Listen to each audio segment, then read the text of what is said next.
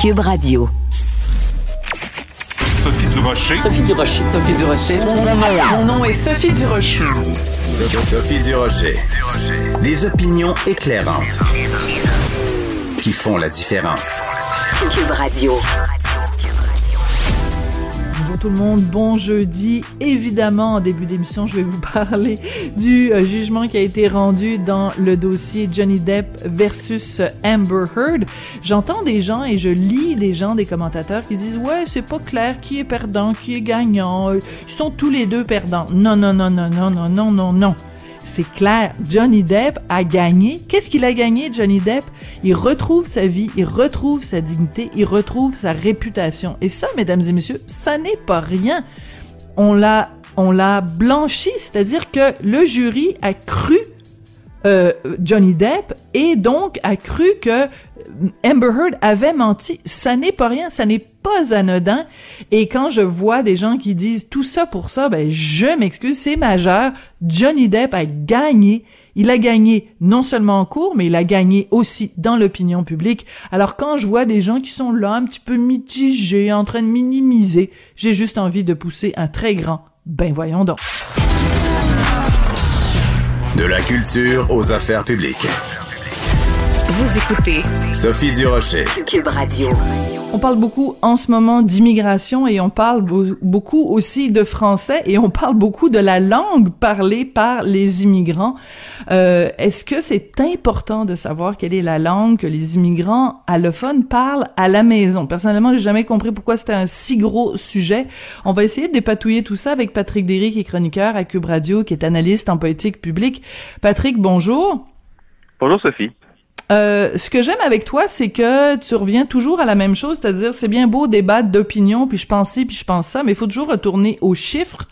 Dans le cas des immigrants allophones, donc dont la langue maternelle n'est ni le français ni l'anglais, pourquoi c'est si important de savoir la langue qu'ils parlent à la maison? Euh, honnêtement, je le sais pas. ah bon, t'es comme moi alors? Ben oui, parce que euh, c'est c'est une mesure, c'est une mesure un peu d'une autre époque. Puis quand quand quand tu as de l'immigration, la la langue maternelle peut durer pendant quelques générations, même si des gens sont des francophones dans les dans les faits. Et moi, j'ai plein d'exemples autour de moi là, de, de, de, gens qui sont arrivés du Chili, du Chili de l'Espagne. Ben oui, on en a tous. Même, puis, et, et, ce sont des francophones. Il y en a là-dedans. Moi, je pense qu'il y en a deux, entre autres. Il y en a une qui, est réviseur, euh, qui est traductrice, puis l'autre est prof de français. Tu peux pas avoir plus fran francophone que ça. Mais euh, les, les, parents sont hispanophones. Fait que là, tu arrives à la troisième génération. Mais à la maison, ça parle quand même, ça, ça se mélange. Si ça parle espagnol ou français, ça fait toujours demande, ça ne rappelle pas nécessairement. Mais sauf que si on les a en entrevue au téléphone avec nous, ben tu pourrais penser qu'ils sont nés à Warwick.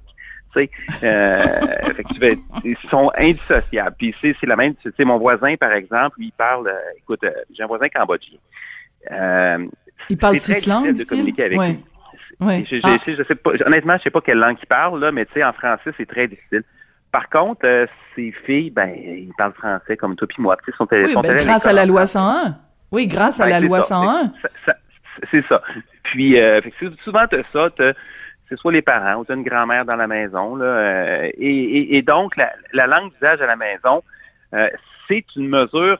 Bon, c'est intéressant de regarder la tendance, euh, mais c'est sûr que si tu as plus d'immigration, ça va fluctuer dans le temps. Mais ce qui est important, c'est quand ça ressort après, ça, ça s'en va vers où. Et là, c'est pour ça, moi, je veux revenir à des déclarations qui ont été faites, parce que, tu sais, la, la- la semaine a commencé d'une drôle de façon avec Ben oui. François Legault qui, qui a dit que le Québec allait devenir la Louisiane à...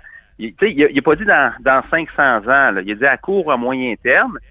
Que là, on s'est tous vus avec un banjo sur notre perron en train de... Et, et, tu sais, c'est une caricature que des deux côtés, tu sais, la Louisiane, il y a 2-3% de francophones, puis tu as eu, il y a 100 ans, l'inverse de la loi 101. C'est-à-dire que l'enseignement, en, l'école en, France, en français a été interdite. Interdite. Et- Oui, mais et- ah oui, attends, on va prendre deux secondes. On va prendre deux secondes, Patrick. On va sortir des chiffres pour pour euh, venir justement à cette expression-là de dire quand on parle de la louisianisation où on a peur de devenir comme euh, comme la Louisiane, ce dont on a peur quand on parle de ça, c'est qu'on a peur que le français devienne juste folklorique.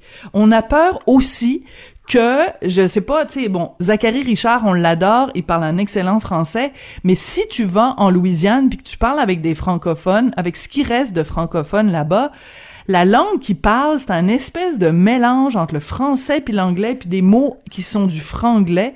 C'est de ça qu'on a peur. On a peur que, puis c'est déjà commencé, Patrick, des jeunes qui parlent le franglais. Va faire un tour sur le, le en tout cas, je donnerai pas de nom là, mais des gens là Hum. qui parlent un espèce de bouillie pour les chats. Et c'est de ça qu'on a peur quand on parle de la Louisiane. Oui, ça existe, mais tu sais, moi, j'ai- moi, j'ai tendance à remettre en perspective aussi, parce que quand tu entends des fois des, des, des, des, des reportages là, que Radio-Canada déterre là, des, des affaires qui ont des années, des enfants là, dans les années 50 ou 60, comment ça s'exprimait dans les premières années de la, télévision. Puis, euh, tu te rends compte que c'est euh, il n'y a pas eu vraiment d'âge doré là-dessus. C'est-à-dire qu'il y a toujours eu des imperfections. Moi, ceci dit, je suis d'accord avec, toi. Il y a certaines régions au, pays, euh, notamment par exemple dans le nord de l'Ontario, où les gens qui ont l'âge de, nos parents, ils parlent comme des, euh, des, des Québécois francophones. Euh, tu en as plusieurs exemples, c'est Francine Pelletier notamment, tu sais, qui, en- qui, qui, en- est une. Mais quand tu regardes la, la- génération qui suit, puis l'autre génération après, whoop, là, par exemple, ça, change un petit peu, puis tu as une certaine folklorisation qui est en train d'arriver à certains endroits. Puis bon, la, la Louisiane, effectivement, c'est un, c'est un exemple de ça. Puis tu sais, faut rappeler aussi, la Louisiane était pas au même point qu'au Québec au début du siècle. On est- on on n'était pas à, autour de 80-90 de francophones. Là, on était dans- plus dans les environs de 40-30% puis c'est allé en descendant. Puis là, tu as tout l'historique avec euh, l'importation d'esclaves qui a rajouté plein de gens qui Ouais. sont venus d'Afrique et qui sont pas devenus des, des, des francophones. Fait que ça, c'est un, petit peu caricatural. Et Oui, le, mais- le ministre Jolin oui. Ouais, non, vas-y. Non, non, vas-y, on va revenir à, à Simon Jolin Barrette, mais moi, si François Legault, au lieu de parler de la Louisiane, s'il avait parlé du Nouveau-Brunswick, il l'aurait pas fait parce que là, il serait, serait- c'est délicat parce que c'est une province Ouais. juste à côté puis c'est une province canadienne, mais il aurait pu dire, si on ne fait rien, on va se retrouver comme le Nouveau-Brunswick. Le Nouveau-Brunswick, c'est une province qui est officiellement bilingue. On ne veut pas que le Québec soit une province officiellement bilingue. On veut que ça reste une province francophone. Et on ne veut pas se retrouver dans la même situation que le Nouveau-Brunswick où la lieutenant-gouverneur générale ne parle pas français. On veut pas se retrouver comme le Nouveau-Brunswick où euh, il y a quand il y a des débats pour des débats pour des élections, la moitié des candidats sont même pas capables de parler français. On veut pas. Donc il aurait dû selon moi au lieu de dire la Louisiane dire le Nouveau-Brunswick puis ça aurait fait la job.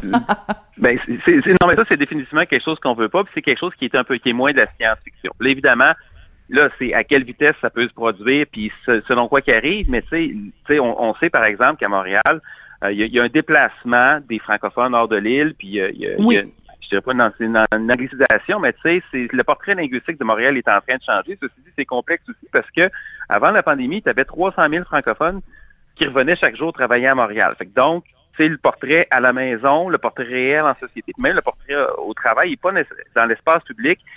Euh, tu faut, faut faire attention. Puis moi, je rappelle toujours qu'il n'y a jamais eu d'âge d'or où 100% des Québécois étaient des francophones tout le temps. Ça n'a jamais existé.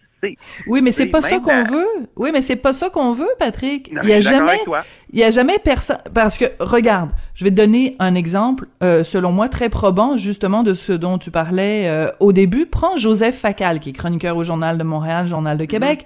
Joseph Facal qui euh, a, essayé, a été aussi a fait de la politique, a été ministre péquiste. Puis, euh, Joseph Facal, là, il vient d'Uruguay. Il est arrivé au Québec, euh, il était tout jeune, il parlait pas un mot de français, sa langue maternelle c'était l'espagnol. Euh, c'est euh, sa sœur de, de- fait partie du, du groupe Doba Caracol. Bon, Carole Facal. Euh, je veux dire, c'est- ce sont des gens qui sont arrivés au Québec qui parlaient pas un mot de français et aujourd'hui tu lis et tu écoutes Joseph Facal, t'as l'impression qu'il est né à Longueuil ou à Brossard. Bon. Mais je veux Ben dire, oui, non, mais c'était, c'est exactement ça, mais j'ai l'impression que Joseph, quand il était petit, peut-être ça se peut que la langue parlée à la maison, c'était le portugais, tu sais. l'espagnol, euh, on parle espagnol en Uruguay, mais mais, euh, Pardon, l'espagnol, parce que je sais pas pourquoi Oui, oui. dans la tête, mais oui. Non, non, mais c'est pas grave. C'est que c'est que on s'en fout. Il y a jamais personne au PQ par exemple. Il y a jamais parce que je pense euh, au documentaire de Francine Pelletier. C'est comme si on, on demande pas que 100% des gens parlent français à la maison. Ce qu'on demande, c'est que 100% du temps au Québec, on, on puisse être accueilli en français et que la langue d'usage et que la langue officielle soit 100% du temps français. Et juste demander ça, Patrick, qui devrait être la base, 100% du temps en, en, en Ontario, c'est en anglais. 100% du temps en, au Québec, ça devrait être en français. Puis juste demander ça, là, on se fait traiter de nationaliste, de xénophobe, de repli sur soi. Je suis juste plus capable, Patrick. Ouais. Et moi, il y a, y, a, y a, un glissement qui est peut-être en train de se faire sur. Moi, j'ai eu euh, beaucoup d'échanges sur les médias sociaux dans, dans je les sais, je te vois aller. Bon, c'est ça, je suis surveillé. Mais et, là, je vois des gens qui répondent euh, Ouais, mais tu sais, l'espace public, c'est pas nécessaire. Puis tu sais, parler français, c'est une chose, parce qu'il y a des données qui montrent quand même que la connaissance du français au Québec, dans le temps, n'est pas juste stable, est à la hausse. puis on peut débattre c'est quel type de connaissance, mais en tout cas. Et, euh, et là, la réponse, oui, mais ça, c'est pas assez, parce que là, tu sais, il euh, faut, faut que tu vives en français pour que ce soit à la maison en français. Puis je, là, là, on vient de changer, on vient de changer d'univers un peu, puis je sais pas qu'est-ce qu'il y a dans la tête euh, des, élus de la CAD. Je regarde les déclarations du ministre, et, et là, je reviens à M. Jeannin Barrette, où lui, qu'est-ce qu'il a dit cette semaine? Il a dit qu'il a, il a présenté des chiffres, il a dit seulement 55% des immigrants allophones adoptent le français. Et euh, donc, on parle ici de substitution linguistique, c'est-à-dire que tu arrives justement de l'Uruguay, tu parles espagnol, et là, vas-tu aller vers le français ou vers l'anglais? Il sort les chiffres, il dit c'est 5 pour 50 pour 55% seulement qui vont vers le français. Tu dis, oh boy, on a un problème parce qu'à 55% à terme, effectivement, ça fait direction Nouveau-Brunswick. Fait que, sauf que quand tu regardes ça, euh, M. Jean Barrette a raison si on inclut les immigrants arrivés avant 1981. Mm-hmm. Et là, whoop, parce que depuis, et c'est important ça, parce que avant 1981, la loi 101, qui est entrée en vigueur en 1967, n'avait pas eu le temps de faire effet sur la fréquentation de l'école en français. Et quand tu regardes ceux qui sont arrivés entre 1981 et 2000, là, oups, c'est 68% qui sont allés vers le français comme langue à la maison. Comme langue à la maison. Je parle même pas d'espace public parce qu'on sait que l'espace public, ça peut être plus élevé que ça. Puis ceux qui sont arrivés depuis 2001, on est rendu à 76% qui vont vers le français. Fait quand tu dis que tu as à peu près au Québec, la langue à la maison, c'est le français dans 80% des cas à peu près, euh, là, tu n'es plus dans, le cas d'une immigration qui est en train de te tirer vers une, anglicisation qui est massive. C'est-à-dire que le pire scénario, si ça restait à 76% puis on va le voir avec les données du recensement de 2021, mm-hmm. qui ne sont pas sorties encore, c'est peut-être qu'à terme, le Québec pourrait glisser vers 79, 78, 77, mais c'est avec des volumes d'immigration très, très élevés, puis un, transfert qui ne montrait plus du tout. Fait que c'est, c'est ça, moi, qui me dérange un peu, c'est que tu peux défendre les politiques que tu veux, puis l'électeur est, souverain. Euh, par contre, tu as quand même une responsabilité de présenter les choses telles qu'elles sont. Et là, c'est pas juste du tordage de chiffres, parce que tu sais, quand, quand tu regardes la moyenne justement de la, langue parlée par les immigrants à la maison depuis 50, 60 ans, euh, ça, ça augmente. On a compris. On a compris que ça augmentait. Mais si on prend à, partir, si on prend euh, comme prémisse que c'est pas ça qui est important, c'est pas moi mon combat là comme euh, comme vaillante militante pour le français, je m'en tape la langue que les gens parlent à la maison. Parler serbo-croate, je m'en tape, c'est pas ça. Ce que je veux, c'est que quand vous sortez de chez vous, que vous allez travailler pour une entreprise, que vous allez à l'école, que ça se passe en français et que ça se passe en français à 100%. Moi, ce qui m'inquiète, ce qui me rend verte, de, de rouge, de colère, la couleur que tu veux, c'est quand je vois une école euh, euh, qui euh, un, un cégep qui dit on va offrir une douzième année comme ça nos, nos étudiants pourront une année supplémentaire comme ça ce sera pas comme un cégep. Donc les gens seront pas obligés d'apprendre le français. Dans quel pays à travers le monde Patrick trouves-tu des gens qui refusent de parler la langue de la majorité qui refusent de parler la langue d'usage qui refusent de parler la langue que si j'allume la télé c'est cette langue là qu'on parle. Si je m'en vais vivre en Espagne Penses-tu que je vais aller à l'école en me disant je refuse de parler espagnol, je refuse de prendre des cours d'espagnol? C'est ce refus-là qui nous met en tabarouette? moi, je, suis d'accord avec toi, mais moi, j'appelle ça une espèce de Michael Rousseauisation de l'informisation. C'est en référence au... Euh, oui, oui, PDG d'Air Canada. PDG d'Air Canada qui, euh, lui, avec un nom francophone, puis euh, manifestement un aïeul francophone pas trop loin, il a décidé que c'était pas bon pour lui. Et euh, mais quand tu regardes de plus près, moi j'ai travaillé souvent avec des anglophones, c'est encore le cas. euh, il y en a qui, j'en connais plusieurs, qui choisissent et qui ont le droit d'envoyer leurs enfants à l'école en anglais et qui choisissent d'envoyer leurs, leurs enfants à l'école en français. Et euh, puis même quand tu regardes la composition des écoles en, anglophones à Montréal, en fait, il, manque de monde depuis quelques années. Puis il y a une clientèle qui est en baisse. Et euh, il y a différentes raisons pour ça. Il y en a qui sont Oui, rapidement, Patrick. Oui, rapidement. Mais c'est il offre l'enseignement il commence à offrir l'enseignement bilingue ou même principalement en français parce que c'est ce que la minorité historique demande.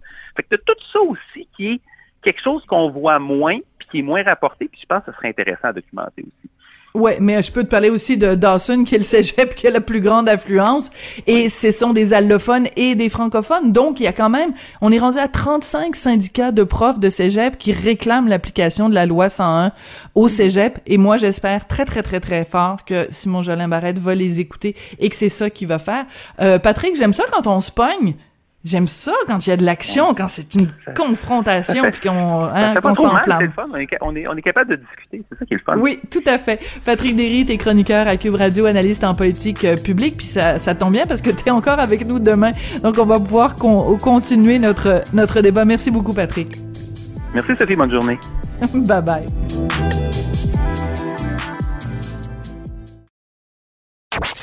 Sophie Durocher. Une femme distinguée qui distingue le vrai du faux. Vous écoutez Sophie Durocher. Je vous invite à ne pas manquer les tirages de l'Auto-Québec sur le réseau TVA du lundi au vendredi immédiatement après Adlib, de même que le samedi à 22h51. Et je vous souhaite à tous et à toutes bonne chance. Cette voix que vous venez d'entendre, c'est bien sûr celle d'Yves Corbeil qui, pendant 40 ans, a été la figure emblématique de l'Auto-Québec. Monsieur Corbeil, bonjour. Ben, bonjour Sophie, bonjour à tous les auditeurs de Cube Radio, voilà. Ah, vous êtes adorable, un vrai, un vrai homme de communication qui salue, qui salue son public. Monsieur Corbeil, la raison pour laquelle on voulait vous parler euh, aujourd'hui, c'est parce que, écoutez, cette semaine, donc vendredi, un gros lot absolument énorme, une cagnotte de 113 millions au prochain tirage de l'Automax. Et je me posais comme question, comment on, vous qui les avez côtoyés pendant des années, ces gagnants-là, comment on fait pour gérer ça quand on gagne 40, 30, 20 millions ou même juste 1 million de dollars? C'est quoi votre expérience à vous euh, avec ces gros gagnants? Ben, Ouais, ben, d'après moi, bon, quand on gagne une somme comme un million, chose comme ça, écoutez, euh, les gens savent à peu près tous quoi faire. Euh, ils règlent des dettes, ils, ils mettent ça un peu dans leur réhab, s'assurer un minimum, un certain avenir, payer les études des enfants, etc. Ça, ça va très bien. Mais quand, quand ça arrive des lots de 50, 60, 70 millions, euh, là, c'est là que souvent les gens pensent que, mon Dieu, euh, que ça va durer euh, tout le temps, toute la vie. C'est parfait, on peut dépenser à gogo. Euh, pas du tout. Non, faut, faut vraiment faire attention. En fait, faut prendre un conseiller, pas le, pas le premier beau-frère ou le premier voisin venu, non, ou, si gentil soit-il ou tel, mais il faut il, faut vraiment étudier pour que regarder ça vraiment à long terme, voir qu'est-ce qu'on veut faire avec ça voir avec qui on veut partager. Bon, on a tous une famille, des amis, etc. Bon, euh, voir euh, et aussi euh, peut-être en donner. Moi, je sais que si je gagnais un autre 60, 70 millions, je donnerais au moins 10 euh, je sais pas, à Centraide, euh, à des œuvres quelconques, parce que c'est comme trop. je trouve que passer un certain montant, c'est comme trop. Mm-hmm. D'ailleurs, quand, quand c'est des gros lots comme ceux-là, moi, ben, ça, j'ai déjà dit ça à l'Auto-Québec à un moment donné, mais que tu veux, qui suis-je et qui étais-je? J'ai dit, ben, pourquoi vous mettez pas à 70 lots d'un million? Ça encouragerait autant les gens à acheter du billet parce qu'il y a une question de marketing là-dessus, il faut pas s'en cacher, bien sûr. Mais, euh, je disais, ben non, c'est parce que quand le montant est gros, les gens veulent le gros montant. Oui, mais s'il y avait, bon, d'abord, il faut rappeler que euh, c'est une loterie qui est pan-canadienne, euh, celle-là, le, euh, l'automax à travers le Canada. Si le Québec, le, Québec achète, c'est un très gros parieur, le Québec, par rapport à d'autres provinces, mais même si on présente 22% de la population, les Québécois achètent pour à peu près pas loin de 30% de tous les billets qui sont vendus dans des loteries pan-canadiennes comme ça. Donc, moi, je me dis, il y aurait, il y aurait peut-être un lot de 70 millions, puis 44 lots de 1 million. Ah ben moi, je me dis, ça ferait peut-être euh, je sais pas, 30, 40 euh, Québécois qui gagneraient un million. Moi, je, moi, je trouverais ça plus, plus, entre guillemets, plus, plus équitable, moins énervant aussi, parce que gagner un million, c'est extraordinaire déjà, mais il n'y a pas de quoi rendre fou. Faut vraiment faire attention. Mais 70 millions ou 50 ou 60 millions, il y a des gens que ça peut rendre un petit peu, euh, un petit peu fou, effectivement. Et il faut, il faut se protéger contre ça. Mais la meilleure chose à faire, quand tu gagnes un gros lot comme ça, tu prends deux, trois semaines, un mois de vacances avec ta famille. Tu t'en vas. Tu t'en vas, tu t'en vas réfléchir tranquillement. faut prendre le temps. C'est la première affaire à faire. faut rien faire autrement dit. c'est, la, première chose à faire. J'aime ça. hein? J'aime ça comme conseil, Monsieur Corbeil. La première chose à faire, c'est de rien faire. Donc, parce que le, le lot, le lot de vendredi, c'est un gros lot de 70 millions, 43 max millions d'un million chacun.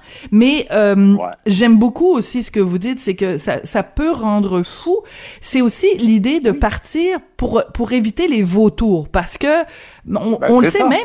Mais, mais même euh, même dans la vie de tous les jours, même si on a euh, une promotion au travail, puis qu'on a une belle maison, puis qu'on a, euh, mettons, une belle voiture, ça crée des jaloux, même sans gagner à la loterie. Il y a, y a, toujours le phénomène du voisin gonflable. Hein? Comment ça se fait que mon voisin il s'est fait creuser une, une, une, une, piscine, puis que moi j'ai une piscine hors terre? Bon, ben là, Minou, vient on va se faire creuser une piscine. C'est un petit peu, vous avez vu pendant ces 40 années-là, euh, un petit peu le, le, pire et le meilleur de l'humanité aussi, Monsieur Corbeil, non? Oui. Euh, oui, euh, absolument, absolument. Je dois dire que la plupart des gens qui ont gagné, ce sont des gens qui avaient, bon, à 80-90% je dirais, là, ils avaient la tête sur les épaules, ils voulaient faire ça. De, de toute façon, l'Auto-Québec ne, ne peut pas comme tel donner de conseils. Tout ce qu'on peut dire, c'est écoutez, faites attention, prenez votre temps, etc. On ne peut pas dire allez voir tel conseiller financier. Les gens de l'Auto-Québec ne peuvent pas se permettre, euh, se permettre de, dire ça, d'aller voir telle institution financière. Pas du tout. Mais c'est évident que la plupart des gens euh, bon, gardent, gardent la tête froide, enfin froide. Ils sont bien énervés, ils sont bien contents, et ça, c'est sûr. Mais j'ai déjà vu des cas euh, quelqu'un qui avait gagné un bon lot, plusieurs millions. Et puis, bon, il est parti sur le party avec ses chums euh, pendant deux semaines. Euh, et puis, en revenant, il est venu se plaindre à, l'Auto-Québec. Il n'y avait plus rien. Ben oui, mais c'est sûr, c'est sûr, tu peux tout faire. Écoute, tu peux dépenser 3, 4, 5 millions comme ça. Euh, bon, je vais louer un, avion, je vais m'acheter trois Ferrari. tu sais, tu peux déconner. C'est ça. C'est là-dessus, il faut, il faut vraiment ne, euh, ne rien faire et euh, moi, euh, je pourrais dire? Donc se protéger d'abord contre soi-même, tu sais, contre les pulsions qu'on pourrait avoir. tu sais, je pense qu'il faut faire ça tout d'abord. Bon, c'est des fois pour tout le monde, c'est pas facile. La plupart du temps, les gens que j'ai côtoyés, d'ailleurs, la plupart du temps, les Québécois sont assez calmes là-dessus. Ils sont, ils sont pas super énervés, ils sont pas super euh, euh, non, ah, ils sont comment je pourrais dire? Non, je, je trouve que c'est peut-être dans la nature du Québécois d'être atteint un petit peu là, on va faire attention. Peut-être aussi c'est à cause de tout, tout l'historique euh, bon québécois, etc. On était ben oui, on est né pour un petit pain. faut faire attention. Bon, oui, né pour un petit pain, etc. Donc, faut, ça, ça peut peut-être nous aider dans un dans un sens. Mais il faut pas oublier que effectivement que quand on gagne un, gros montant comme ça, euh, ça, ne, ça ne nous rend pas, euh, ça ne nous rend pas invulnérables. Non, non, au contraire. Euh, on est encore, on est des êtres humains encore plus humains d'ailleurs, dans le sens qu'on dit, eh, boy, bon, ça m'est arrivé, pourquoi, qu'est-ce qui se passe, etc. Il faut vraiment réfléchir. Il faut prendre le, temps de, je sais pas, de, comment je pourrais dire ça? Donc, en fait, la, la meilleure chose à faire, c'est de prendre le temps de se réorienter. C'est fou à dire. Tu sais, euh, même si tu as 50, 60, 70 ans, ben, moi, j'aurais toujours voulu faire ça. Euh, je veux, euh, je sais pas, j'aurais voulu peindre, mais j'avais pas le temps, juste, non, non, fallait que je travaille. Ben, mon Dieu, ben, prenez-vous un, atelier, allez peindre, allez faire ce que vous, ce que, vous voulez, ce que vous avez toujours rêvé de faire. Faites-le.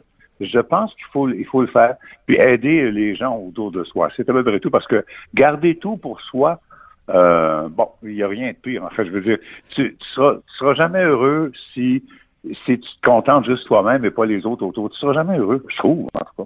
Ben c'est sûr. En fait, je pense que le conseil peut se résumer de la façon suivante faites attention de pas glisser sur une peau de banane. exact. Mon Dieu, Sophie, diantre qu'en termes galants, ces choses-là sont dites. Ben oui, hein, comprendra comprendra, comprendra qui voudra. Euh, Monsieur Corbeil, euh, donc pendant 40 ans, vous avez été euh, la voix, le visage euh, des tirages de, de l'Auto-Québec. Ça n'est uh-huh. plus le cas. Est-ce que ça vous a fait de la peine? Euh, Est-ce que vous êtes victime d'agisme? Est-ce que vous avez euh, de l'amertume? oui, allez-y, exprimez-vous. Ouais, je dis oui à tout ça. Oui, oui. Euh, oui, ça, ça m'a fait énormément de peine. Euh, oui, parce que j'étais habitué, c'était un peu, bon, bon, euh, ça fait partie, tu sais, écoute, j'ai été pendant au-delà de 40 ans pour l'Auto-Québec, euh, j'ai été euh, porte-parole pour Corbeil électroménager pendant 15 ans, et quand ces affaires-là arrêtent comme ça tout d'un coup, paf, ça, ça donne, euh, comment je pourrais dire, donc, ça donne un coup, tu, ben, là, tu te demandes et tu demandes à tes, à tes patrons, aux gens autour, est-ce que j'ai fait quelque chose de pas correct? Est-ce que, hmm. euh, non, non, non, non, c'est beau, mais là, euh, c'est genre, euh, genre, on, on te le dit pas en, pleine face, mais c'est genre, ben, je pense qu'on t'a assez vu, écoute, euh, T'es, là, t'es rendu plus plus plus âgé. Il faudrait rajeunir l'image, le fameux rajeunir l'image. Eh, ça fait mal, ça. Ça fait merveilleux. Ah ben oui, là c'est bon, ben ok. Oui, mais c'est parce que je suis encore en forme, je suis correct, je suis pas malade, heureusement, j'ai toute ma tête. Non, non, non, non, ben là, ouais, c'est bien beau. Mais tu sais, ça commence tranquillement. Tu sais, tu vois ça, je me, rappelle quand on m'a euh, remplacé pour euh, euh, les émissions là, Route Fortune. Bon, on, est, on a commencé là. On a enlevé ma voix sur la Société des bingos du Québec en salle, c'était ma voix. Et tranquillement, ensuite, on m'a enlevé de célébration. C'est comme on vient te chercher morceau par morceau. Ça, j'ai trouvé ça un peu, un peu cruel, un peu plate. finalement, c'est mieux un peut-être un arrêt direct, euh, plaque, bon, mais voilà, c'est tout, merci. Quoique ça aussi, ça fait évidemment euh, très, ça fait très mal. Mais effectivement, en parlant d'âgisme, je vois ça. Je regarde bon beaucoup la télé, je vais au cinéma, je lis, puis euh, effectivement, euh, c'est pas, on, dirait qu'on voit de moins en moins de personnages, des, je sais pas, des grands-pères, des grands-mères, par exemple. C'est des gens 70, 75, 80, mon Dieu. Écoute, euh, pourquoi prendre un comédien de 55-60 ans pour jouer le rôle d'un euh, d'un vieux monsieur de 80? Je sais pas, moi j'ai. Mais hmm. tu sais, je suis. Je suis encore en forme. Je me dis, ben écoute donc, là je ben, comprends écoutez... quand t'es diminué. Ouais. Monsieur Corbeil, je pense qu'il ah, y a sûrement des, euh, des euh, directeurs de, de, casting, de distribution de rôles qui nous écoutent en ce moment et qui vont se dire, ben oui, Yves Corbeil, pourquoi j'ai pas pensé à lui? C'est un comédien qu'on ben a tellement euh, adoré. Puis en plus, ben non, mais c'est parce que j'écoute votre voix, puis c'est tellement une voix emblématique. Monsieur Corbeil, on ferme les yeux, on revit plein de moments qu'on a vécu dans notre vie portés par votre voix. Donc, ben c'est un appel à l'univers là de donner de, donner de l'emploi à Yves Corbeil pas juste à vous, mais aussi aux gens ben. euh, peut-être plus âgés qui en ont encore plein à donner. Ben oui, ben oui. Je m'ennuie, c'est ça. Écoutez, je suis libre. C'est le fun, ben oui. bon, ben, écoute, je pense que votre téléphone va sonner. Euh, oui, rapidement, Yves. Tu es, tu es très gentil d'avoir appelé. Puis euh, merci beaucoup. Hein? Ben, Puis, écoute, ah, je dirais, ouais, comme on dit, bonne chance, mais achetez pas trop de billets. Non, non, non, un suffit. Ou alors, un groupe. Un groupe. Oui, c'est ça. Se mettre en groupe, c'est un bon conseil aussi. Merci beaucoup, Yves ben Ça a été un plaisir d'entendre à nouveau votre voix et d'échanger avec vous, animateur, comédien, pendant 40 ans, donc euh, figure emblématique de l'Auto-Québec et évidemment des électroménagers Corbeil. Merci beaucoup, Yves. ça a ah, été un plaisir. Merci. Et je, vous, souhaite que le téléphone sonne. Merci. Ben d'accord. Merci. Bye bye. Avertissement. Cette émission peut provoquer des débats et des prises de position pas comme les autres. Vous écoutez Sophie Durocher. À cause de la pénurie de main-d'œuvre qui frappe vraiment dans tous les milieux, on entend de plus en plus parler d'enfants aussi jeunes que 11 ans qui travaillent, euh, bon, à temps partiel, évidemment. Le gouvernement Legault dit qu'il trouve ça anormal qu'il y ait des enfants de 11 à 14 ans qui travaillent. Ils ont l'intention même de légiférer là-dessus. On va parler de tout ça avec Franco Parera. Il est proprio du restaurant chez Lambert et lui engage des, euh, des jeunes qui travaillent dans son restaurant. Monsieur Parera, bonjour. Oui, bonjour. Parlez-nous un peu de vos employés qui ont moins de, de 16 ans. Il y en a beaucoup et qui sont-ils et que font-ils dans votre restaurant? En fait, euh, ben, j'en ai quelques-uns, mais c'est principalement euh, ma fille et euh, mes neveux. J'ai quelques autres aussi.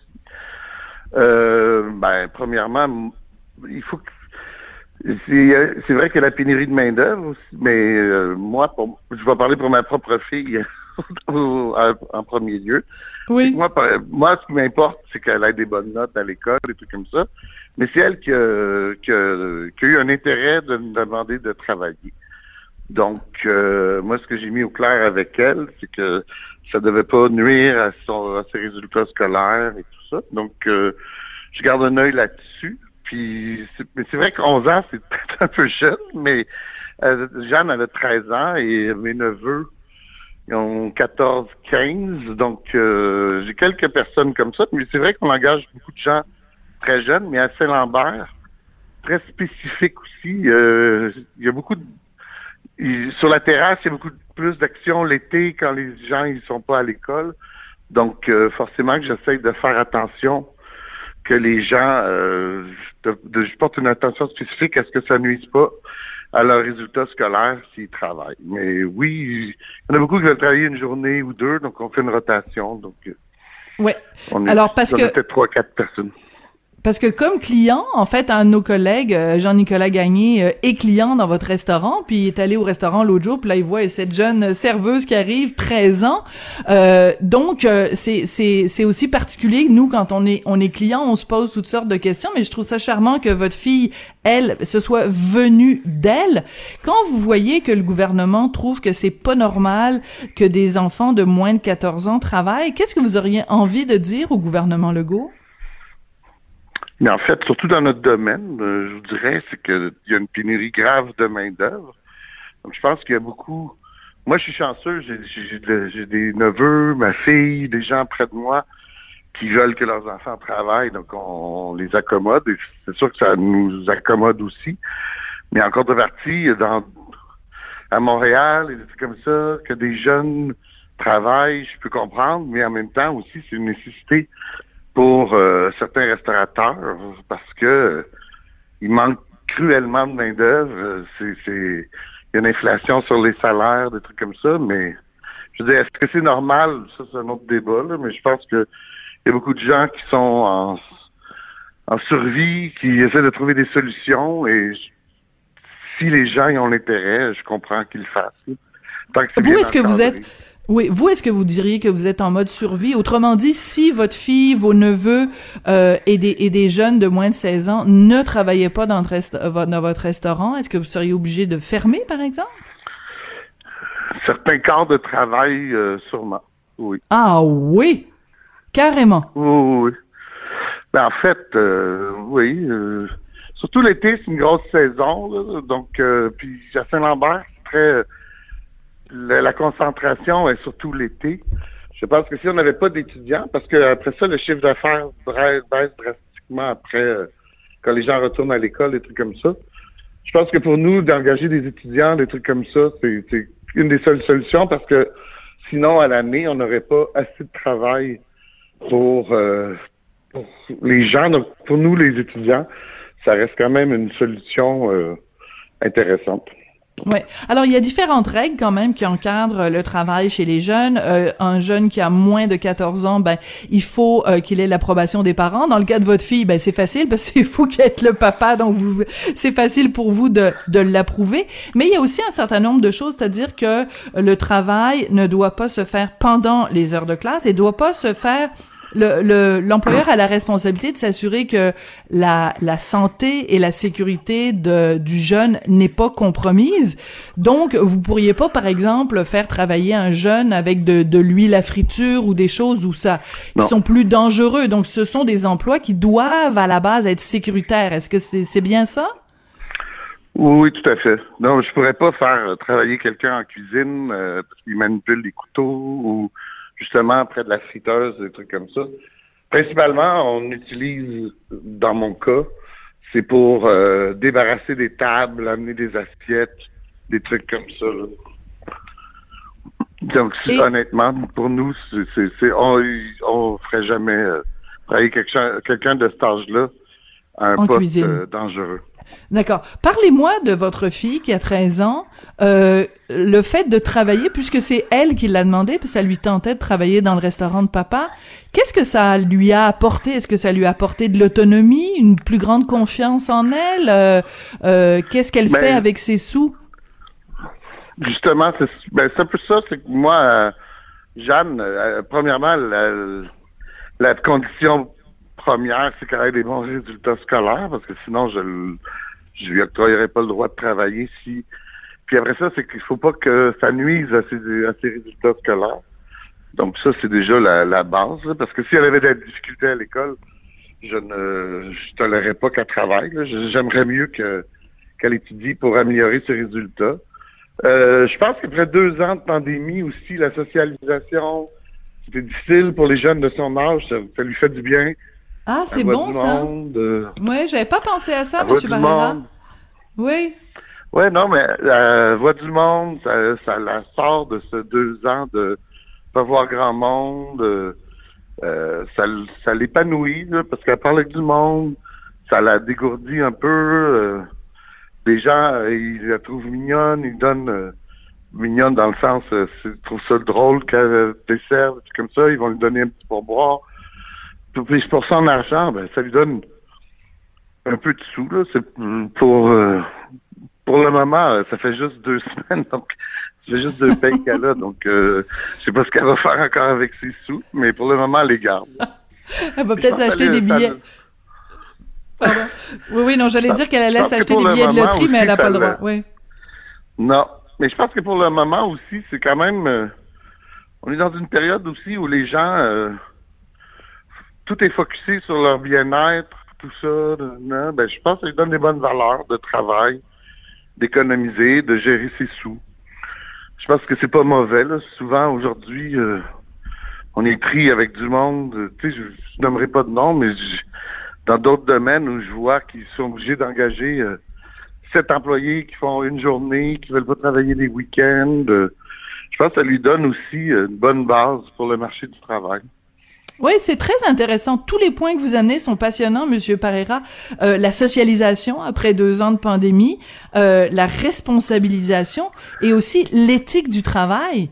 C'est très important. Puis on, c'est jamais trop tôt pour apprendre l'éthique euh, du travail, se présenter à l'heure, euh, être respectueux euh, des règles. et tout ça, c'est important d'acquérir ça. Donc, si elle peut, Jeanne, l'acquérir à partir de 13 ans, pourquoi pas? Oui, tout à fait. Moi, c'est un peu mon avis, mais comme je vous dis, pas au détriment de ses résultats scolaires, mais... Oui, oui, ah ben non, ça on a compris.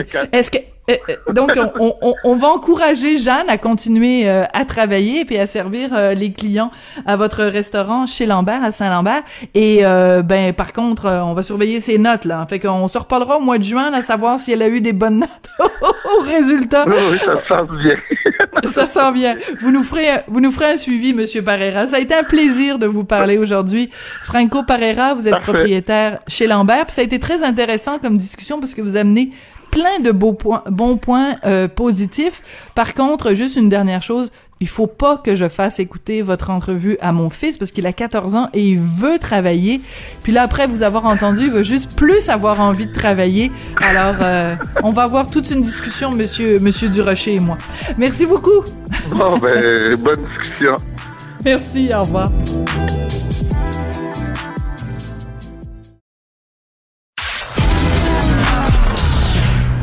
Culture aux affaires publiques. Vous écoutez Sophie Durocher. Cube Radio. À chaque fois que je fais une entrevue avec Jean-Marie Lapointe, euh, c'est toujours euh, la même remarque qui me vient en tête à quel point il est généreux de lui-même, de son humanité et de sa bienveillance. Et il le prouve encore une fois, il est animateur euh, d'une nouvelle production originale qu'on va pouvoir voir sur Moi et compagnie à partir du 6 juin à 21h. Ça s'intitule Victorieux à deux. Et Jean-Marie est au bout de la ligne pour nous expliquer de quoi il s'agit. Jean-Marie, bonjour. Bonjour Sophie. Jean-Marie, c'est quoi Victorieux à deux? Victorieux à deux, c'est une euh, série de six épisodes d'une demi-heure qui trace le portrait de gens inspirants, que ce soit un athlète qui a un handicap, une limitation fonctionnelle de naissance ou suite à un accident, et son entourage. Et souvent, les personnes qui accompagnent des gens qui ont des limitations sont souvent dans le dans l'ombre. Euh, que ce soit des bénévoles, des parents, des conjoints, des proches. Et nous, dans la série, on va leur donner de l'importance parce que on s'entend, quand tu fais du bénévolat, puis quand tu accompagnes une personne qui a un handicap, ben, il y a des belles qualités humaines qui habitent ces gens-là. Alors, on voulait mettre ça en valeur et aussi, bien évidemment, l'athlète qui est au cœur de tout ça. Donc, c'est vraiment la relation entre les deux, la performance athlétique de ces athlètes-là et aussi l'humanitude pour utiliser une expression du docteur Serge Marquis, l'humanitude de ces bénévoles qu'on met en avant-plan. Écoute, j'adore, j'adore cette expression-là. On va écouter un petit extrait de la bande-annonce parce que euh, dès le début, on est happé par euh, l'émotion, ça donne, je pense, une bonne idée de ce qu'est la série. Des actes de générosité, au moment où on se parle, il y en a beaucoup plus dans l'humanité tout entière que des gestes de violence. Moi, quand j'ai pris Vincent la première fois, je l'ai regardé dans les yeux puis j'ai dit, toi, je vais m'occuper de toi. Les gens qui ont un handicap ont une histoire, puis moi, je suis touché par ces histoires-là. C'est un arbre qui m'est revenu dans le dos, il me cassait en deux. J'avais peur de pas me réveiller, là. Mais quand un athlète qui a une limitation veut performer, ben des fois ça prend une, deux, trois personnes qui l'accompagnent, qui l'aident. Alors écoute Jean-Marie, la phrase que tu dis, euh, je, vais la citer euh, en gros, il y a plus de, de, en fait il y a plus de bien que de mal dans la société. Tu le mm. penses vraiment ça, Jean-Marie? Ben profondément, profondément parce que tu sais, oui, il y a la guerre en Ukraine, oui, il y a la famine, euh, oui, il y a la guerre en Syrie, oui, il y a de la pauvreté, oui, il y a des overdoses, oui, il y a toutes sortes de problèmes dans la société. Mais euh, moi, j'ai le verre à moitié, à moitié plein. Ça, c'est comme ça que je suis. Et on dirait que plus on s'entraîne à regarder le positif autour de soi et en soi, plus c'est ce qui se manifeste. Moi, je me rappelle à une époque, j'étais en couple et on essayait d'avoir des enfants, ma copine et moi. Et tout ce qu'on voyait, là, c'est des annonces de poussettes, des bedaines pleines de mamans qui étaient sur le bord d'accoucher. On voyait des familles. C'est tout ce qu'on voyait. Pourquoi? Parce que l'œil est attiré vers ce qu'on cultive en soi. Alors, si moi, je cultive la bonté, mais si je cultive la bonté, de l'humanité, de la douceur, de la bienveillance, il y a des bonnes chances que ce soit ça qui m'attire. Mais, tu sais, c'est sûr, je sais, je parle à une journaliste, tu lis beaucoup, tu es dans l'actualité, et euh, on, on, va être porté à regarder ce qui va pas, ce qui nous dérange. Et, et, c'est souvent, on est tellement habitué à regarder les nouvelles tristes qu'on pense que c'est ça l'humanité présentement. Mais euh, non, moi je suis persuadé que présentement, au moment où on se parle, il y a beaucoup plus de gestes de bonté, de générosité. C'est juste que ça fait pas les manchettes. Alors, on fait un peu contrepoids avec la série Victoria 2, où justement on met en valeur des gens qui ont eu une bad luck. C'est pas le fun de venir au monde avec un handicap, une hémiplégie, une paralysie cérébrale. C'est pas le fun comme Mathieu dans la bande-annonce. Il dit, moi, il y a un arbre qui m'est tombé dessus, il m'a cassé en deux. Il travaillait en foresterie. C'est un athlète de haut niveau. Puis ce gars-là, ben, bang, une seconde, deux secondes d'inattention en forêt, il y a un arbre qui est tombé dessus, puis ça a changé sa vie. Mais malgré le handicap, on voit qu'il a eu une vie et qu'il continue d'avoir une vie extraordinaire. Et ce qui aide à avoir une vie extraordinaire quand tu as une limitation, c'est beaucoup ton entourage et tes proches. Il y a quelque chose, il y a comme un fil conducteur dans ta vie personnelle, dans ta vie professionnelle, dans ta carrière. Euh, c'est un, l'humanité, et deux, la marginalité, c'est-à-dire que ce soit des gens qui sont à part de la société, mis à part de la société parce que ils pas d'argent, parce qu'ils sont différents physiquement, euh, ou parce que les, les projecteurs ne sont pas sur eux. Ça a été vraiment ça jusqu'ici pour toi, le fil conducteur de ta vie? Je te dirais depuis 2016-2017, euh, particulièrement avec euh, la série sur l'itinérance que tu as connue, avec Face à la rue, on s'en était déjà parlé. Oui. Ça, ça a été peut-être le plus gros braquage de caméra sur quelque chose qu'on n'aime pas voir. L'itinérance, l'addiction, la pauvreté, le, le, le, les personnes qu'on considère comme des sous-humains. Puis ça, c'est comme si ça m'avait dit, hey, continue d'aller là-dedans. Un, ça fait du bien à tout le monde, à toi, au public, aux personnes en situation d'itinérance. Et avec euh, moi et compagnie, puis Québec, Québec TVA, on s'est dit, il y a un filon là, il y a quelque chose là, et j'essaie de puiser en moi mon, mon vécu pour le mettre au service de ces gens-là. Tu sais, moi, je suis porte-parole du défi sportif Altergo depuis plus de 20 ans, qui met en valeur justement les gens qui ont des limitations fonctionnelles. Bon, ça fait 20 ans. Mais la job de porte-parole, c'est quoi? C'est d'amener des gens avec toi qui sont dans l'ombre parce que toi, on a, on t'a mis la lumière dessus. On te braque les caméras, tu as un micro. Ben, pourquoi ne pas le partager, ça? Pourquoi ne pas partager cette attention médiatique? Pour, auprès des personnes qui n'ont pas cette attention-là? Et moi, si j'ai changé grâce aux rencontres que j'ai faites dans la rue, dans la pauvreté ou avec euh, le handicap, il y a des bonnes chances que les gens changent leur perception parce que dans le fond, c'est tout ce qu'on a besoin de faire. Le journalisme, l'actualité, on est là pour mettre la lumière sur un sujet et nous informer. Et une chance que les médias existent pour nous informer. Et moi, ben, je profite que je, suis, que je sois dans les médias présentement pour informer, pour sensibiliser, pour permettre aux gens de changer leur regard. Une fois qu'on est changé, donc, on devient nous-mêmes ambassadeurs de ce changement-là. Ouais, il y a juste un petit problème, c'est que tu manques de passion, tu sais, t'es un petit peu plate, t'es un petit peu drame, tu manques de drive, tu manques de, hein, tu manques de oomph un petit peu, t'es un petit peu endormi. Ça, il va falloir travailler là-dessus, euh, Jean-Marie, c'est un petit peu problématique. Euh, ironique, bien sûr. Moi, j'ai deux vitesses. J'ai deux vitesses, Sophie. J'ai le turbo puis le reculon. Essaye-moi, essaye, essaye pas de m'amener sur le neutre. oui, c'est ça. J'adore, j'adore l'image euh, de, de, de, de, voiture. Écoute, je veux qu'on comprenne quelques instants pour parler de ton papa, pour parler de Jean Lapointe.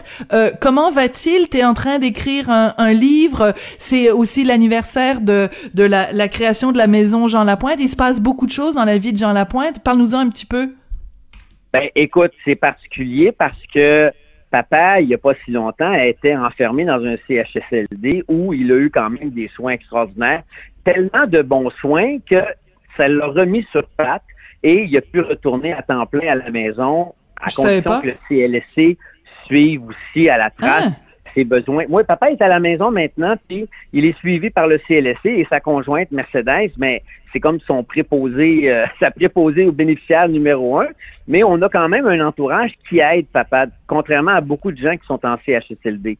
Papa était tellement mal en point qu'il avait pas le choix de se remettre sur le piton et les soins aidants et sa capacité de rebondir comme un chat sur ses pattes lui a permis de revenir à la maison. Donc, il y a quelque chose de très positif, puis ça suscite beaucoup d'espoir puis d'admiration. Puis tu sais, tu connais mon père, c'est un survivant à 86 ans, malgré la vie avec ses hauts et ses bas, ses coups durs, ses deuils, ses échecs, il soit toujours vivant. C'est déjà un exploit en soi.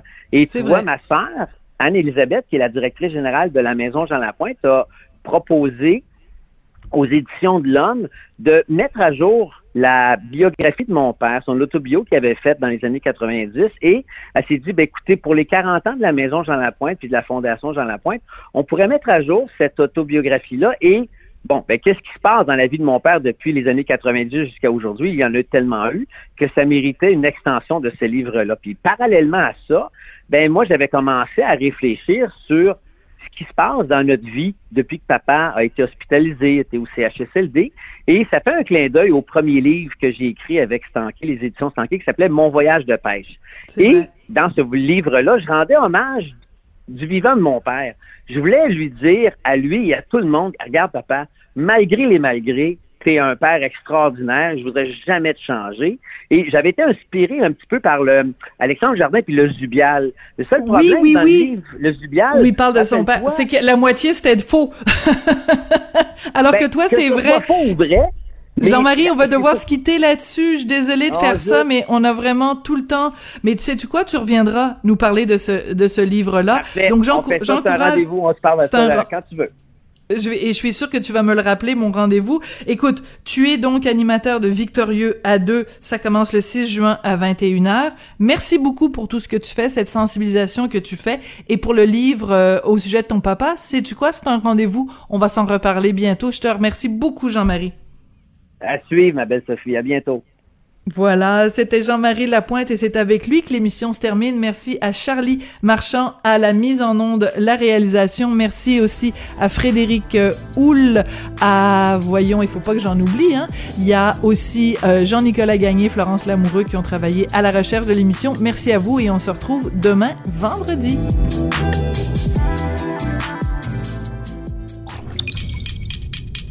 Cube Radio.